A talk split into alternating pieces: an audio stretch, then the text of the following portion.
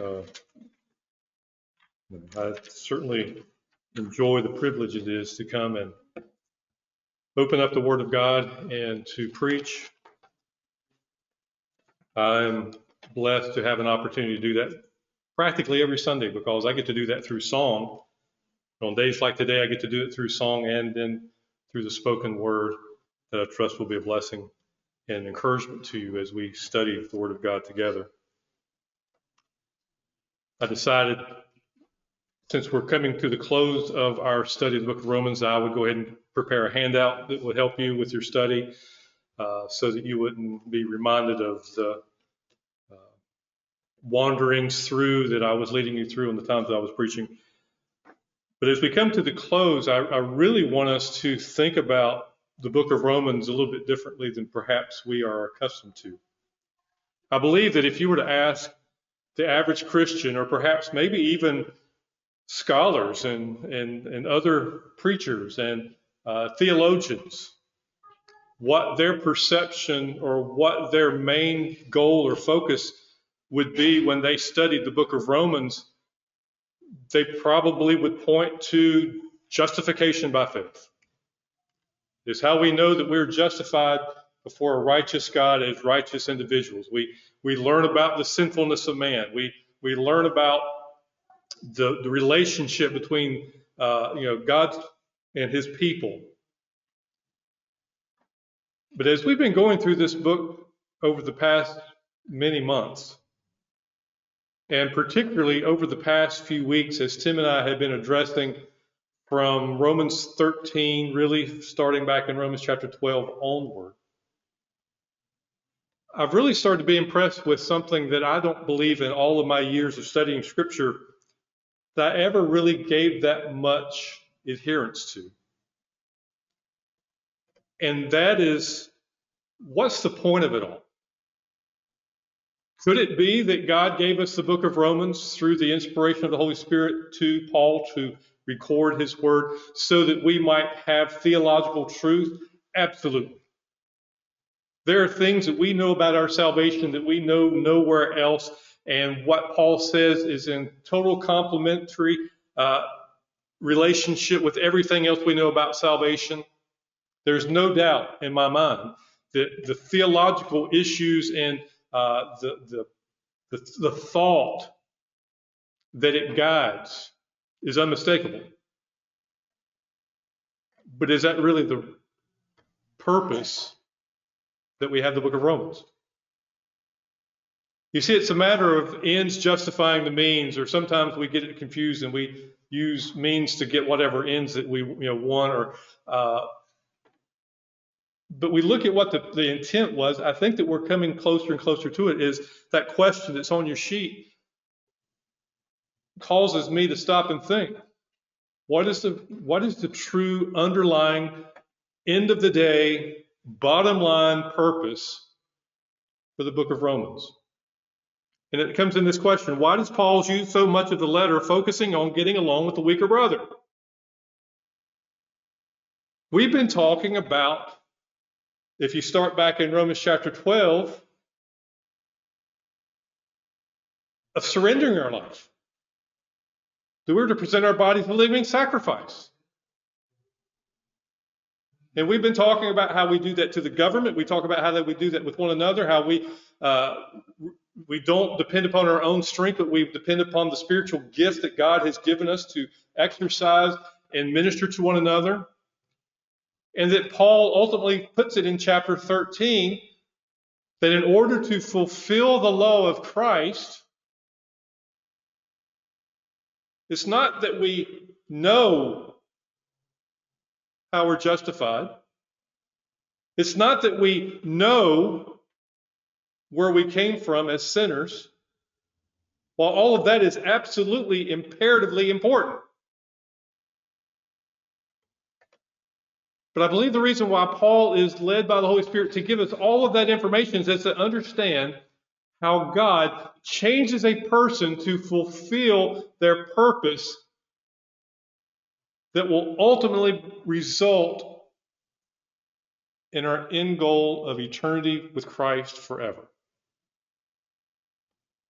that he spends at least two chapters out of 16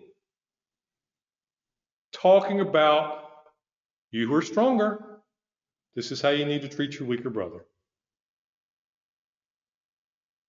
It's a reality check that there are going to be those within the body of Christ who are weaker than others. And so, as the title of this message, and I, as much as I appreciate the fact that God has a sense of humor and allowed me to use some alliteration here, that I had no idea. As a matter of fact, I typed this, the very, that's the last thing I put on this outline was the title Harmony, Hope, in Heaven. But I hope that by the end of this message, if we make it that far, that you'll understand the reason why. Because as we've been talking about for the last several messages from the book of Romans, we've been talking about harmony. We've been talking about getting along. We've been talking about how to relate to one another, stronger with the weaker. And Paul goes on to use some even more strong language here in verse 1 as we begin our reading here in chapter 15. Paul says, We who are strong have an obligation to bear with the failings of the weak and not to please ourselves. Let each of us please his neighbor for his good, to build him up. For Christ did not please himself, but as it is written, the reproaches of those who reproached you fell on me.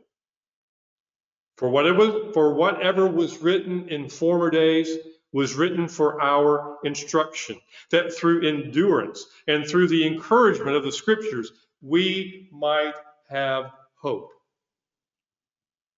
May the God of endurance and encouragement grant you to live in such harmony with one another in accord with Christ Jesus, that together you may with one voice glorify the God and Father of our Lord Jesus Christ. I hope that you're plugging along with me and you actually consider, hey, see something about harmony in there, see something about hope in there. I see something about heaven in there.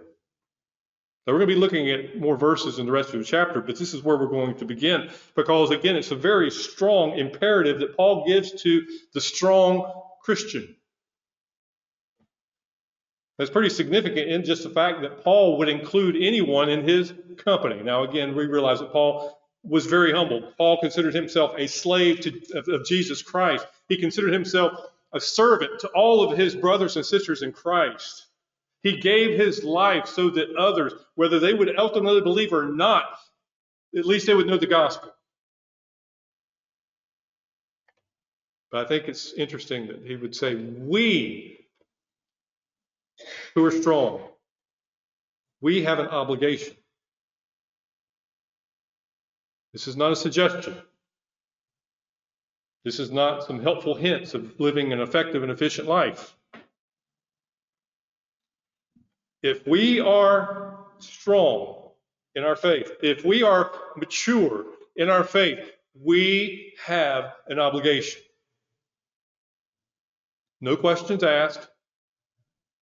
No, can I amend this some way or the other? But we have an obligation. We have an obligation to do what? To bear with the failings of the weak and not to please ourselves. Now, see, that should, that last part should be a given. Because Jesus said, if any man wants to be my disciple, let him first do what? Deny himself. But as Paul reminds us in Romans chapter 6 and 7, that regardless of how strong we are, we're dealing with a body of sin, and we are always going to be subject to that temptation to what? Please ourselves.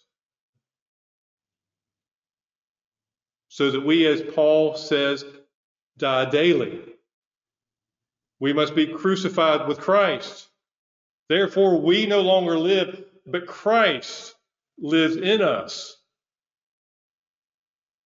We have an obligation as we are not pleasing ourselves to bear with the failings of the weak. Now, first of all, let's consider this idea of bearing. What does that mean? Does that mean that I tolerate somebody? I can't, believe brother, sister, and so so they just don't get it. I, I guess we'll just have to wait to get to heaven before we just finally, you know, we just have to put up with this guy. This woman's always, just, that's just, that's just the way she is, and we're just going to have to put up with it. Is that what he's talking about, to bear? Is he talking about maybe pushing stuff under the rug and saying, well, we know brother so and so has a problem with this. We know that he has a tendency to fall into that temptation, but you know, we're just going to overlook it because we're all saved by grace. Sister so and so, she just can't, you know, fill in the blank. But we're just going to, you know, we don't want to hurt anybody's feelings. And after all, we're almost home anyway. We just sang about that today. So, so what's the point of it, making a big deal about it? We'll just sort of let it go. Is that what he's talking about, bearing with one another's weaknesses? No. That's not what he's talking about. The idea of bearing with literally means to lower our shoulder and carry, to bear. Now, what are we bearing? Are we bearing the sins of others? Are we bearing their problems? Well, Paul uses the term failings of the weak. Failings are errors arising from the weakness of mind. In other words, people who have scruples that paralyze them to action. We've talked about the issue from the book of Romans about those who would eat meat and those who would not eat meat, they would simply eat vegetables. The person who is eating vegetables alone and not eating meat had scruples. Their conscience was pricked every time they thought about eating a piece of meat, whether it was offered to idols or whether it be a piece of pork that was prohibited in the Mosaic law. And they just couldn't bring themselves to do it. They were paralyzed in action. And Paul, is, as Tim made abundantly clear from chapter 14, says, you know, there's nothing wrong with the meat. However, if a brother thinks it's sin to eat meat, then don't eat meat. You got to love your brother.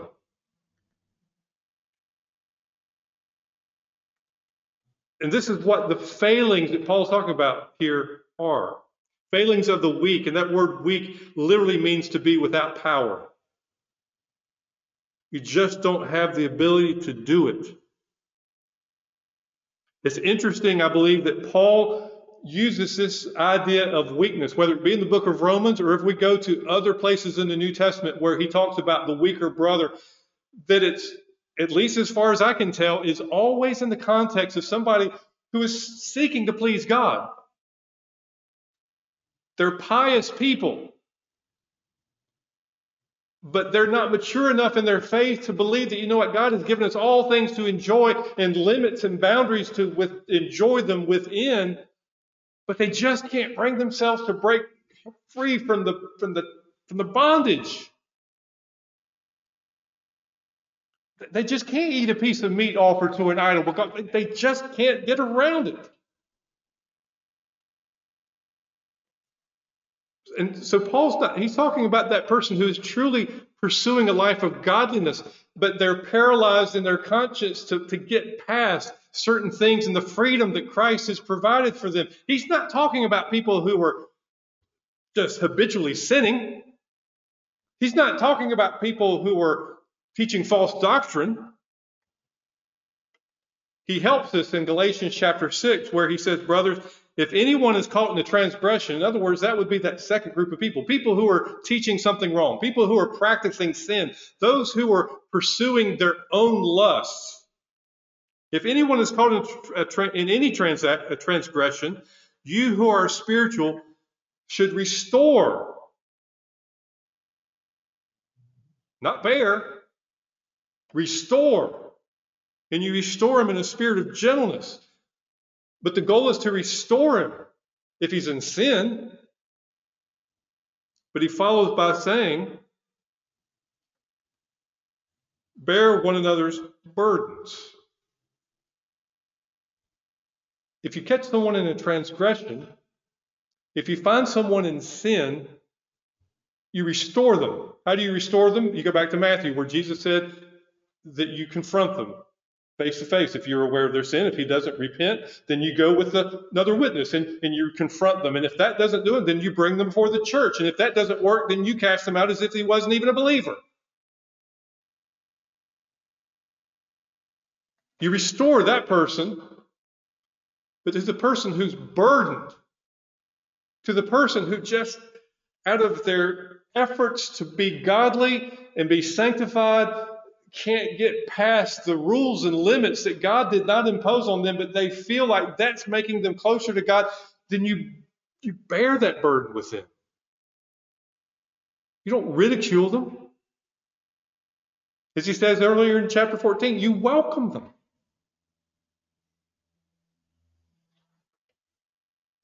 So we have those who are weak not in the sense where they continue to fall into sin. That's, that's not the point Paul's making here. We're talking about people who are striving to be godly in their life, but they're doing it in ways that are really carnal, ways that really aren't given by God to be spiritual, but keep them chained to traditions. You bear with it.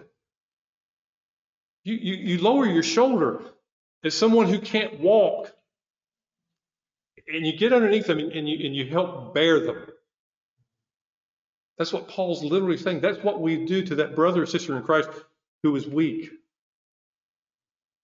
Now, why are they weak?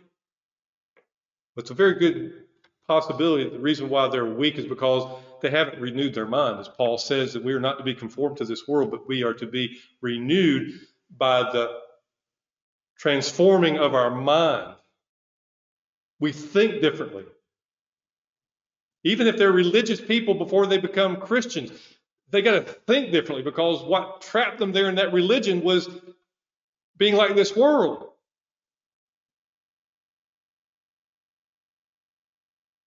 But nonetheless, the reality is there will always be the weaker brother and sister.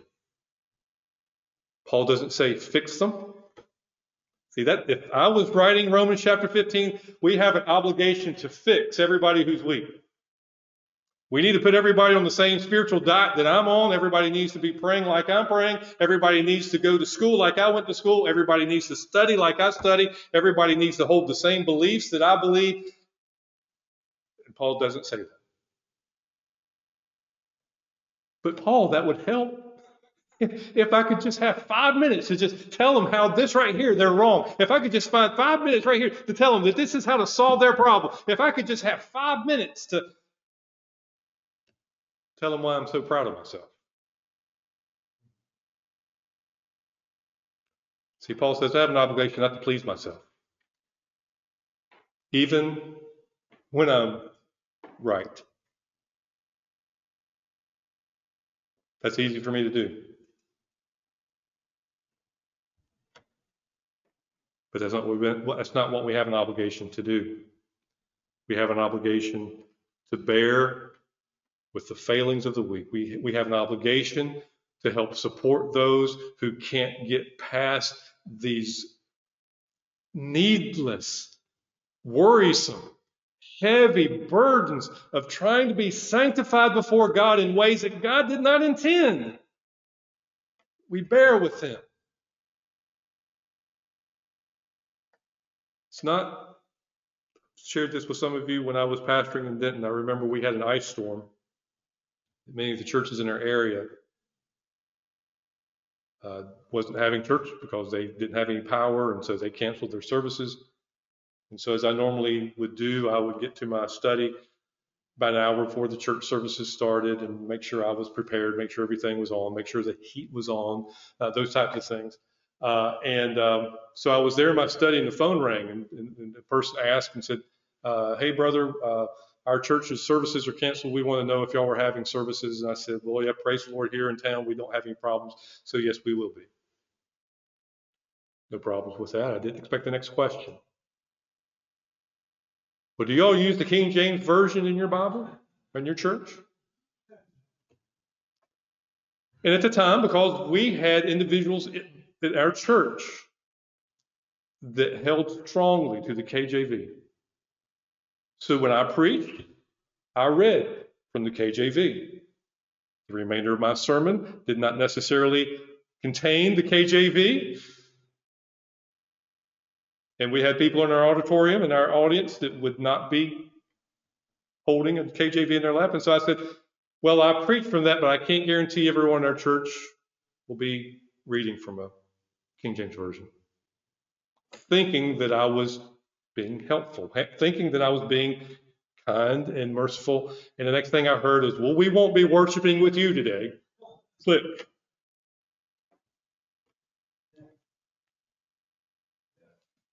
Now, thankfully, they hung up before they heard me say good, uh, because that was pleasing myself. But here I am, Lord, I, am trying to bend over backwards. I got people in my church. I'm not ridiculing them because they still hold on to the KJV. I even read it from the pulpit when I don't want to. I'm sorry if I'm offending anybody in the sound of my voice right now. But there's weaker brothers and sisters.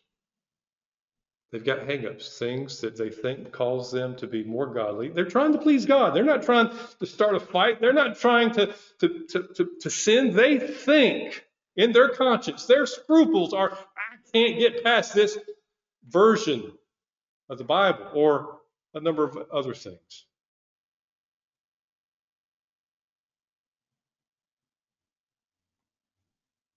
Because love does no wrong to a neighbor. Love is the fulfilling of the law. So I need to understand that I have an obligation if indeed I'm a stronger Christian. I see that now. There's you might have slipped up and just assumed, well, well, Mark, he's behind the pulpit. He must be a strong. Let's not make any assumptions here because there may be some things I might be a strong believer in. Then there might be some things that there's somebody looking at me and saying, well, we just have to, we, we're bearing with Mark.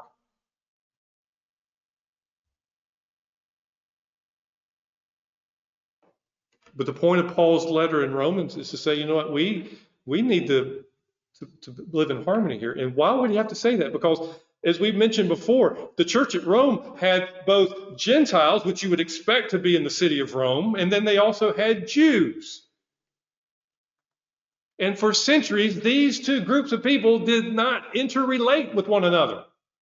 And so traditions and family uh, teachings and, and opportunities to get out with folks included segregation.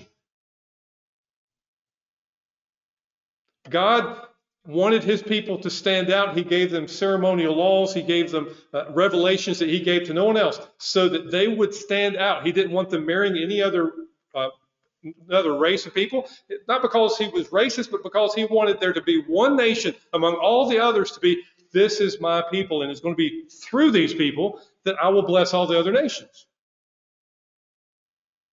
But they took this to a whole different degree.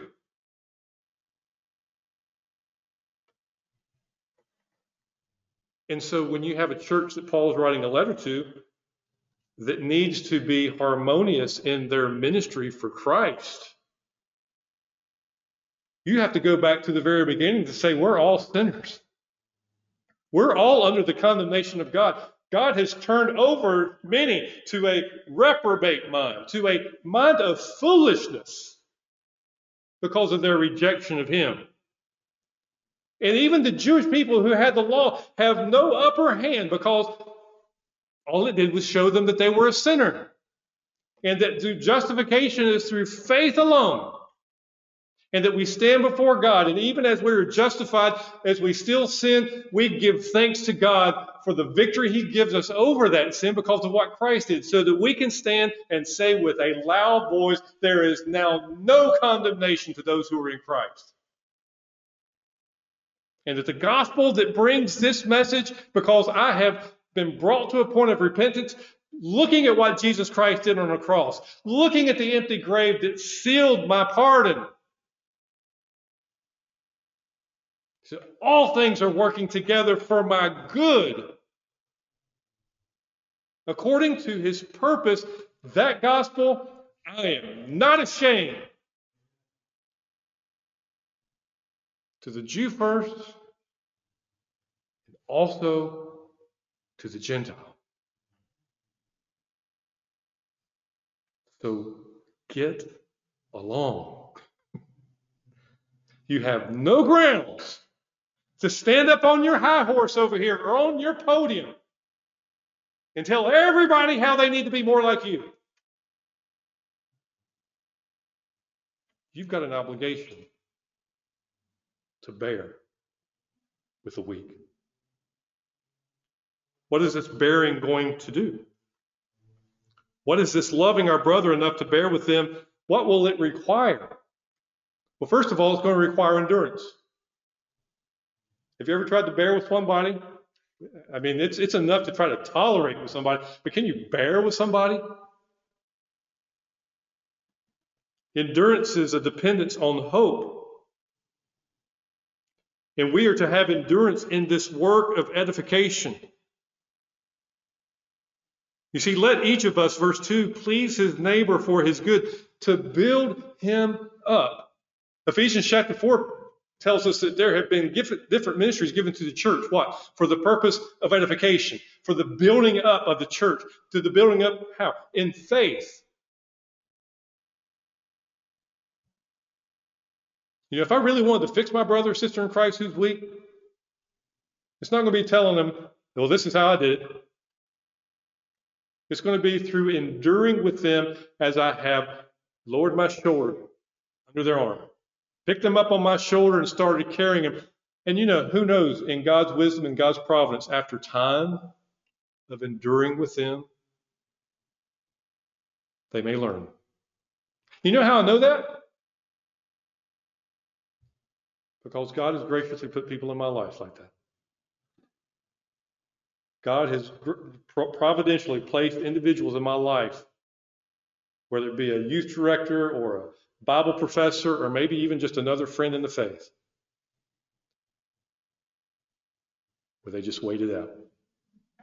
They just waited out. They would those those people wouldn't let me stay in sin if that was my issue. They would they would confront me about those things, but you know what? Just a weakness that I had in my mind. They bore with me. They endured. I can't help but think about endurance while, when I see Brandon here. A few weeks ago, if you didn't know, um, he ran the Chicago Marathon. Hope I'm not embarrassing you, Brandon, pointing you out. Didn't say your last name because this is going out all over the place. But I remember he we were talking about that. I think it was last week. He was kind of giving me a, an idea of what that was. And He said that there was a certain point where the cramps just started hitting him in the leg and it wasn't close to the end. like mile 11 or something like that, is that what you said?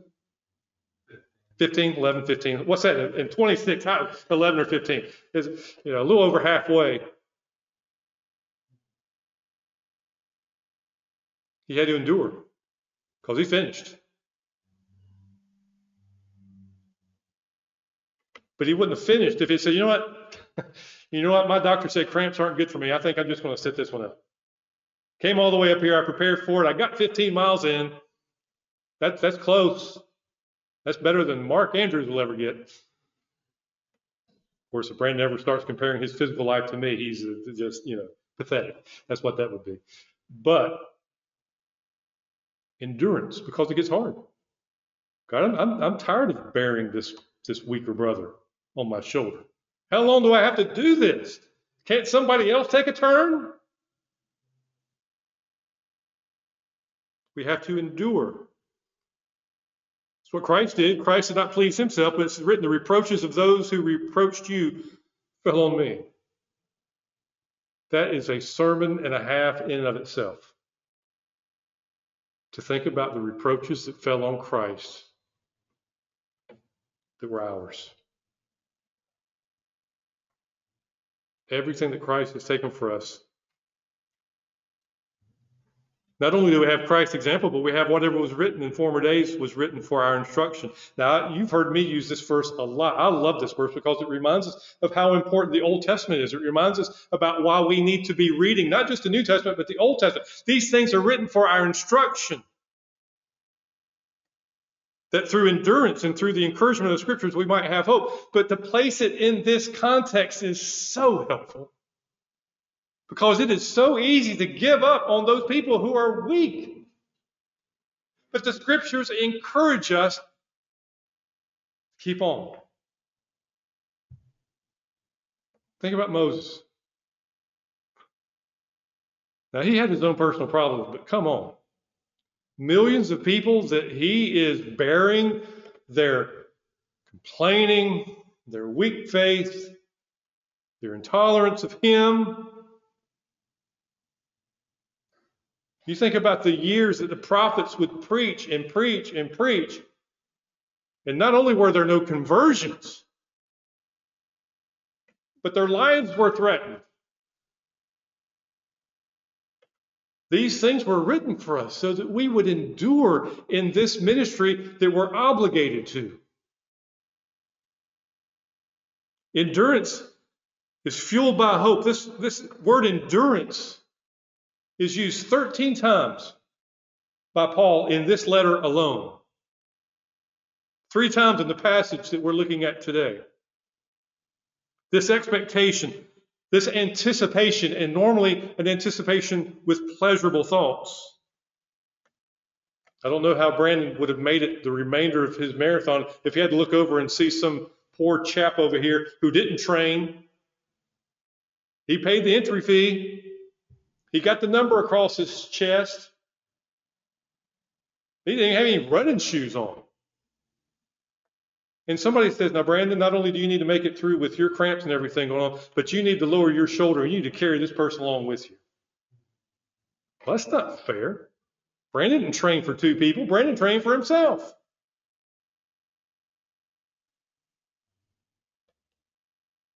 And not that Brandon should. It's a marathon. But the Christian faith is not a marathon. Christian faith is a ministry of the kingdom of God through which we love one another. Unless we think that we have no ability to, to muster this up, you would be correct because Paul goes in the same verse 5 May the God of endurance and encouragement grant you to live in such harmony with one another. In accord with Christ Jesus, that together you may with one voice glorify God and Father of our Lord Jesus Christ. So this endurance doesn't come from something that we work up in ourselves. It's a gift of God, just like our faith is, and we depend upon Him to do it. But the second thing that we re- is required for us to love our brother and to bear him as we ought is humility. A humility that reflects sacrifice. And Paul says in verse 8 that that's what Christ did.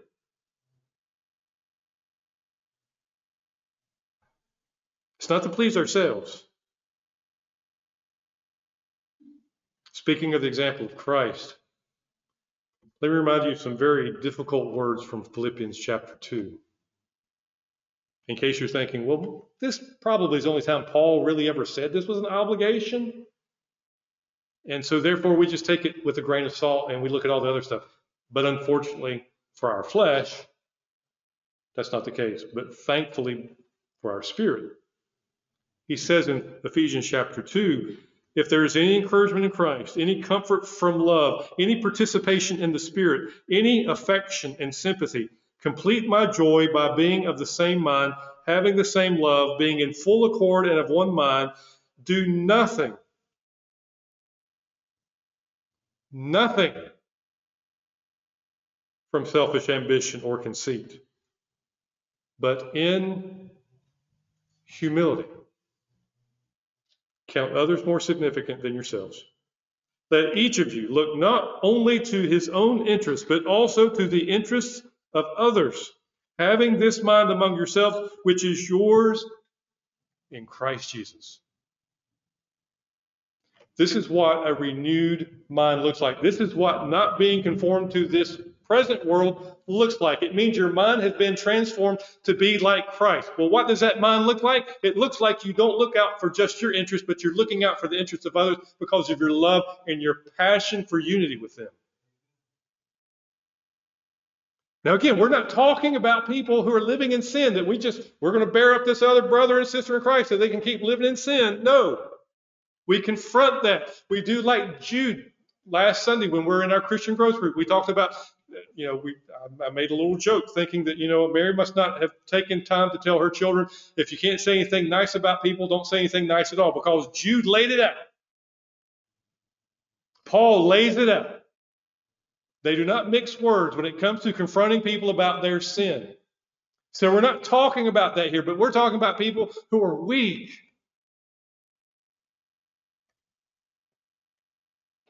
We're talking about loving them to the point where we consider their interests as our own. Because that's what Christ did. Well, Christ is another matter, you may say. Oh, Christ was the Son of God. He was perfect. He could do anything. He had the power to everything. Guess what? So do you. We have not been left to ourselves. We've been given grace upon grace. So we need to be in, have endurance. We need to have humility in this ministry. We also have to have purpose.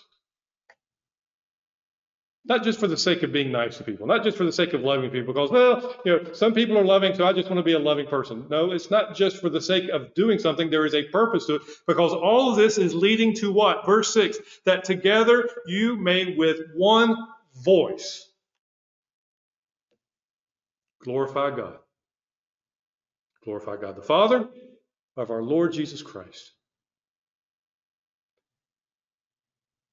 Is that the goal of your life? Well, it is, but I also want to. Well, yeah, I know that's important, but I also want to get. Yeah, I know the importance of doing all that. I know that heaven's going to be all about that, but you know, right now I need to. You fill in those blanks. But if we look at a brother over here who's weak, or if we look at a weak sister over here in the faith, and our goal is God's goal, as represented in a very familiar confession that you may be familiar with, that asks, What is the chief end of man? To glorify God and enjoy Him forever. If when I see the brother or sister and I'm thinking, how can I pursue glorifying God looking at this? Say, you know what? Hey, put your arm up. We're going to sing together. Sister, let me help you. We're going to sing together. because that's God's point. And if you weren't aware, that's going to be done a lot, a lot in heaven. But it doesn't come naturally. We are always wanting to please ourselves. So we have Paul's words in 1 Corinthians chapter 8 to help us, but take care of that. Take care that hmm, this right of yours. We're all about our rights. We've been made free in Christ. Those who are in Christ are free indeed. But take care that this right of yours does not somehow become a stumbling block to the weak. If anyone sees you have knowledge eating an idol at an, eating in an idol's temple, Will he not be will he not be encouraged if his conscience is weak to eat food offered to idols? And so by your knowledge, this weak person is destroyed. The brother for whom Christ died. The sinning against your brother and wounding their conscience when it's weak, you sin against Christ.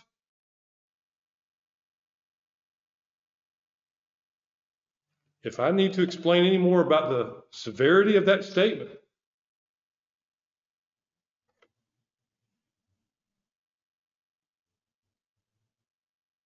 Take care that this right of yours doesn't somehow cause someone else to sin and therefore you sin against Christ.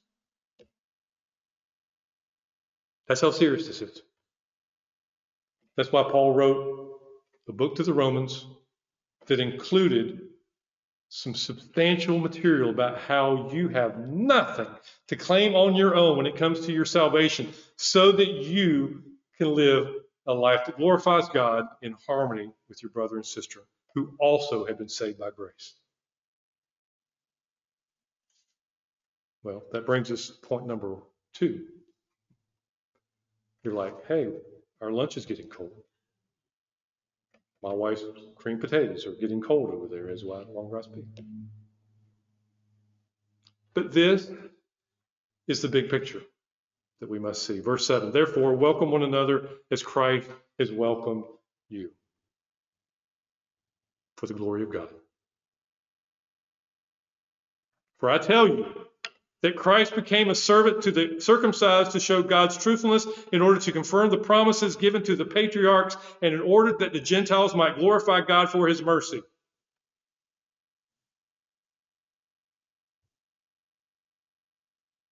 There you go. What is God doing? What is the big picture? Why is he doing it? We welcome one another knowing that God has been reaching out through his people, initially through the nation of Israel, but ultimately through his church, Israel and Gentiles alike, to bring people into the kingdom, to confirm the promises given to Abraham, Isaac, and Jacob. What was that promise? That through you the nations will be blessed. Is there land involved? Yeah. Are there people involved? Yes. Is there spiritual, eternal blessing involved? Absolutely. And that's God's purpose. That's the big picture. As it is written in Psalm 18, therefore I will praise you among the Gentiles and sing to your name. Deuteronomy 32, rejoice, O Gentiles, with his people. Psalm 117, praise the Lord, all you Gentiles, and let all the peoples extol him. Isaiah chapter 11, the root of Jesse will come. And even he who arises to rule the Gentiles, in him will the Gentiles hope.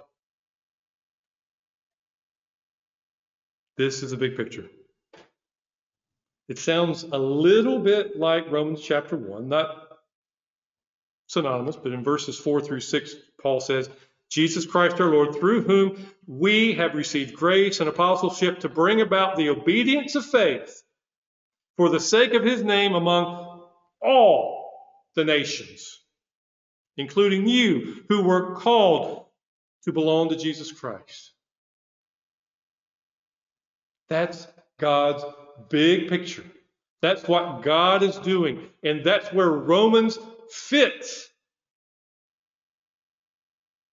He's preparing a people to glorify him, to sing to him, to praise him forever, to extol him, to rejoice. This is the work of the gospel. God is saving a people to praise him forever, and that people is made up of all of us. I was listening to somebody this past week. You've heard us use the terms with whether you're a premillennialist or a amillennialist or a postmillennialist or you don't even know what it is. You're just sort of a uh, something, whatever they say we are. But I was listening to somebody who was talking about being an amillennialist, someone or a postmillennialist rather, someone who believes that Jesus Christ is going to come back after a kingdom of Christ. Now, that's not my current theological position on eschatology and future things.